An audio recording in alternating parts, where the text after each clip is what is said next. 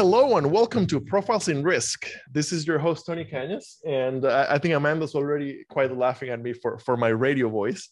Uh, because before we started recording, I, I, was like, hey, this is Tony. Uh, so this is your host, Tony Cañas with Profiles in Risk. Today I have with me Amanda Cohen, Director of Product at Resolver. So Amanda, thank you for joining me today. How's it going? It's great. Thank you so much for having me. I, I do appreciate the change of pitch as soon as you introduced me. It was helpful to get me excited. I, I, do I do my best with the radio voice. I'm sure that I that it's gone by halfway through. Uh, so uh, Amanda is in Toronto, Canada. Uh, fun fact about, about about Canada: I've been to like 65 or 67 countries. Have never been to Canada. So, really? So, it's not that far away from yeah, me. Yeah, I just have not had an excuse, basically. Uh, okay, well, you're going to need to make one. It's a pretty I, great country. I, am sure I will. I, I have heard that, uh, and and uh, we are recording on June 28th. Uh, so it, here in Atlanta, in, in, Atlanta, Georgia, we have been in a heat wave. Uh, today's the first day that it's not in the 90s, so I might actually brave going outside. Uh, so uh, normally I would joke about about you know some, some sort of like eskimo joke or inuit joke from you being Canada, which is we're recording in June, doesn't make sense. So, so Amanda, we will always give the, the guest the chance to to give the elevator pitch. what, what is Resolver? Great. Yeah. So Resolver is an integrated risk management company that's working to solve the disconnect between risk and the business. So ultimately, we recognize that managing risk for any organization is essential, but we think that a lot of organizations are much more aspirational than just managing their risk. They think that they want to do something about it, find the insights, and make better decisions based on the risk that they're exposed to. And so with that, we're ultimately trying to amalgamate risk organ- or information from across the organization because risk exists everywhere across your business so that you have a clear picture of what types of risks are impacting your objectives, what's impacting your ability to succeed as an organization, and what we're calling transforming risk management uh, into risk intelligence. And so, I like that. Okay. Uh-huh. Great. yeah. And so, I guess what we mean by that is, you know, there is risk everybody faces risk every single day whether you're crossing the street whether you're making an acquisition whether you're engaging with you know trying a new market whatever that may be. And so in order to make better risk-based decisions we believe that you have to have that type of information at your fingertips. You have to understand what's happening internal to your business what's happening externally to your business to really be able to make informed decisions that are based on risk and that bring risk to the forefront of those conversations. Because absent of risk you're really missing out um, on some critical factors that could impact your ability to succeed. Okay. Okay. So so so very much in the ERM side. Very much of, so. Of, yes. Of, the, of, the, equation. Oh, okay. Okay. So, so, yeah, so predominantly we would sell into uh, enterprise risk management teams, compliance teams, internal audit, incident management. That's kind of our bread and butter. Okay. Okay. So, so among our, our listeners, uh, the generally what we have represented is uh, insurance carrier people who mm-hmm. who who live risk like, like like their whole company does risk. And yet that company also has its own risks to manage right? So so generally they have a risk management department. They have you know generally well developed uh, erm uh, practices uh, which i have never worked in that department. Um, and, and then we also have uh, insurance brokers and agents that tend to be smaller companies, uh, let's say usually 20 to 40 employees kind, kind of thing. And they probably don't think about, about managing the enterprise risk at all. So, so how does, so, so I, I'd love to, to, to like, like hear how, how you can help either sides because on the carrier side definitely. Uh, so let's start with that. So so so for for for our carrier listeners who already have a an established risk man uh, a erm department of, of some size mm-hmm. how can you guys help? Well so that would traditionally be kind of our our primary customer, I would say that's more often who we work with. And the reason we work with risk management teams that are a little bit more established is there's varying degrees of maturity in terms of what you have or what you're required to do from a program perspective.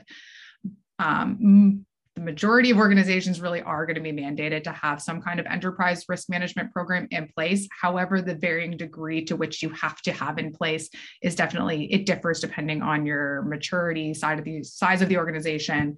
Um, all of those different factors certainly play in. So on the carrier side, where you do have that enterprise risk management function, one of the key benefits that we have is that risk is one looking at your enterprise risk is your holistic view of, of risk that you're exposed to as an organization but you also have regulatory risk.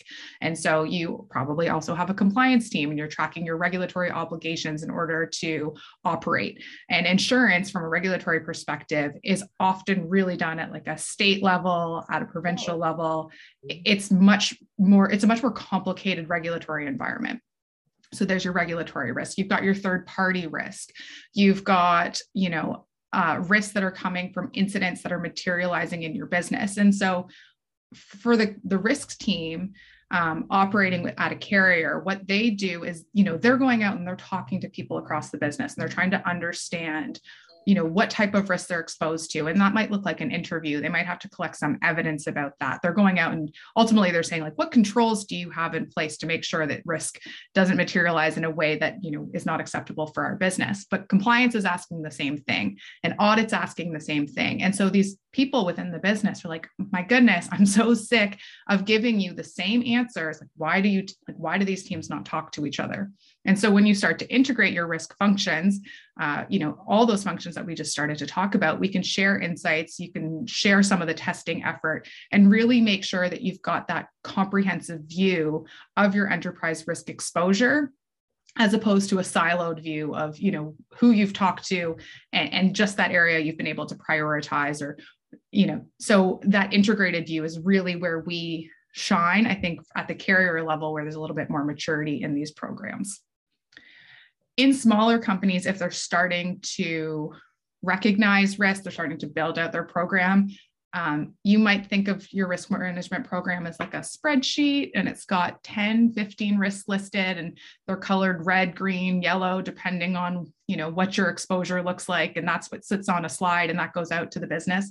And that's a really good first place to start. But ultimately you know that's someone's idea or interpretation of risk it's not really a view of what's happening in the business and so where we help with those smaller programs is a um, we were recently acquired by a company called Kroll. So we do have a lot of consulting services uh, that we can work with. But like, what is your, how do you grow your, your risk program? And so we've got the consulting arm as well as the technology side now. But, you know, you've got this small program, you went from this spreadsheet of 10 risks how can we take those and how can we start to understand what's happening in the business? Because we want to make that as easy as possible to engage with the business so that you can really have meaningful insights into what you're expected to do um, and what kind of risks you're being exposed to or emerging risks things of that nature. Okay so so so you you can work with companies of of a variety of, si- of sizes on, on the mm-hmm. risk management and, and, and today's episode is sponsored by Talage.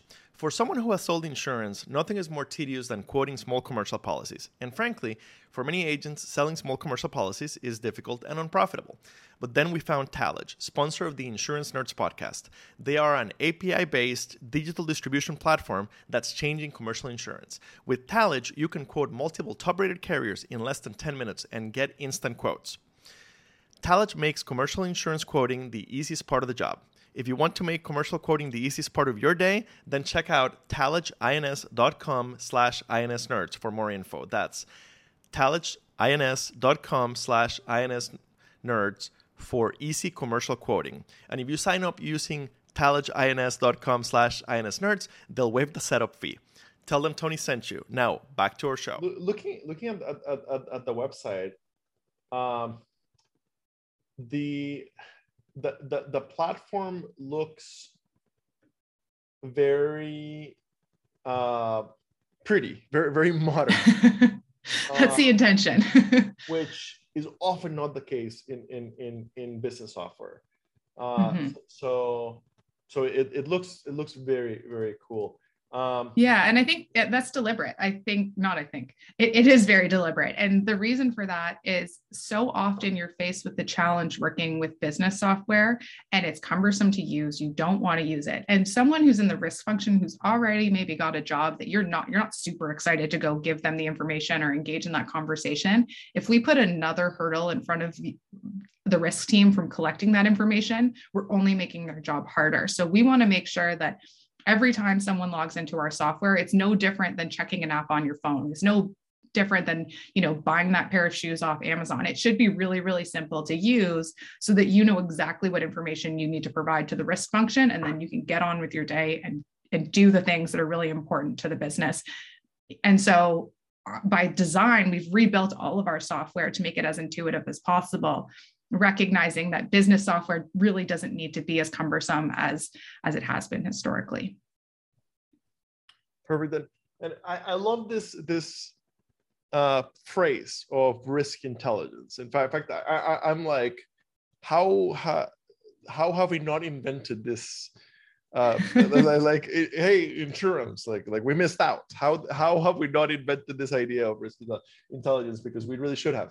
Uh, so so so so what is risk risk intelligence and what, what is the advantage of, of moving from risk management to risk intelligence well, if you think about managing risk, all you're doing is managing something that happened retroactively. So often, risk management programs, or when an enterprise risk management team is presenting to the board, to the executive, uh, they're sharing something with a regulator potentially. They're looking at data that is six months old, three months old, maybe a year old, and they're taking something that was done, an analysis that was collected, interviews that were conducted, and then they're rolling that up and they're saying, you know, here's our risk exposure. Okay, well, great but now all that information is actually irrelevant because there's all these new things that are coming up to the like in the forefront. And so if you're not regularly thinking about risk you're not regularly engaging and you're not pulling data from other parts of your organization to understand your exposure you really don't have a clear picture of what could materialize. And so an example of what you know as a software company we're really heavily focused on is we have a background in risk management but we also have a background in incident management and so, incident management, uh, when you think about it, it's like, what are all the events that are occurring in your business? It could be complaints, it could be money laundering type transactions, it could be um, like corporate or uh, like physical incidents that are actually happening across your business. And so, when we're tracking those, those are all being tracked much more real time. Someone you know something went wrong that complaint came into the system and so you've got that data visible to you and so let's talk about customer complaints and say we've got all these insights saying that you know what? People are not having a great experience when they're trying to work with us in a particular way. However the risk management program that collected insights six months ago was like you know what? We are doing great. Our customers love us. The, our retention is so high but like they're not seeing this upward trajectory of all these complaints about this new product this new service something that you've introduced and so your data is disconnected and you're not really able to make a decision about how to make the business better. So when you're pulling real time insights into your risk management program, you're able to actually propel yourself more towards your objectives than you would be otherwise if you're always looking at data from the past. Okay, so, so it's all about forward looking uh, around, around your risks. Okay. Forward looking and then internal and external data sources. Like your risk isn't happening in isolation in your business, it's happening outside of your business. What just happened to mm-hmm. uh, an organization that looks just like you a state over? What what about you know other companies in different jurisdictions? So if you're not looking at the different types of themes, incidents, things that are happening you know inside and outside of your business you, you don't really have a great grasp of your risk exposure okay one of the things that that, that has been a challenge in, in insurance, other than the regulation being state by state, is our technology has historically been way behind, and, and we, we've invested heavily in the last decade in, in catching up, but uh, many carriers still have many legacy systems. Uh, so, uh, what's the integration process like, especially since it connects to to the other parts of the, of the business, not just the ERM side? Yeah, so um, us, like most modern technologies, has open APIs. So we have a variety of different ways that you can connect into our system because we don't need to be the only system that you work with. I think it's a disservice to say that you have to operate out of one system and not out of multiple because your data lives all over the organization. So we have what we call an iPaaS solution. And so that makes integrations really, really simple. You basically kind of drag and drop a couple things and data feeds from one to the other. That's a very like simple way of describing it. And then you can build much more complex integration points. But the intention and, and the idea behind it is really that we don't want to be a singular source of data. We need to connect externally. If not, we can't really give um, a holistic picture of what's happening. Okay. Um, and, and, and, any any great success stories, uh, especially from either insurance or financial services, and and it, what I always t- t- tell guests is, is uh, if you can share the company name, uh, if you are allowed to, there's no rule on our side not to. If if you're not allowed to, then don't. I, I probably am not allowed to, but I will give it to you. It came last week, and it's interesting because you're just talking about technology that's maybe a little antiquated that isn't really doing its job. And so, one of our customers last week, we were trying to really understand like how do they truly pull what we call key risk indicators and then make better decisions about you know where they should invest in the business. And so uh, the customer pulled up this report and he was like, you know what, historically, we used to show this stuff. It didn't really resonate. We had five minutes, we got in, we got out, and that was the end of it. Now he's like, I'm producing these types of metrics. And so his example was um, they were looking at air logging error logs from when an employee like incorrectly inputs data into a system like customer information you know theirs was a financial institution so it was actually trades um, but you know the same type of problem exists with any technology. And so they were looking at the number of errors that were caused across their top six systems that they use. And so the system that they use the most had the most amount of errors. However the system that was second um, highest in terms of the number of errors only by like 2 to 3% like marginal difference is the system that they use only 2% of the time. And so like that's absurd. Like it does um, make sense that this system that you're using for 90% of the yeah, so this system is massively inefficient in, in one massively another, Massively inefficient. Yeah. yeah and so it's like okay now we're making the decision do we continue to pay for this thing? Do we just transition it over to another system? And so you're looking at it and you're like okay this doesn't it doesn't actually make sense to continue to both pay for this thing and then also have the second most amount of errors that are being like it's just they're able to make better decisions because they had the data to say you know what's the risk exposure of you know um, putting in this information and then having it go incorrectly and so it was like a very tactical example of how they made use the data that they had within the organization to make a risk-based decision i, I, I like that. Uh, in, in insurance many carriers have systems like that where, where uh, maybe we acquired somebody and and you know the, the, we still have some policies on, on their old system or or or or whatever. It, it's it's it's it's such a specialty side of the business that that that uh you know we haven't invested in improving the, the technology because uh, by, by volume it's a smallest line of business or whatever. Uh, but but yes if we were to identify that we are wasting just a gigantic amount of of employee time uh, or, or, or right, it's causing this great uh, inefficiency. Maybe we do need to get to it faster than than we would have just by the size of the revenue it brings.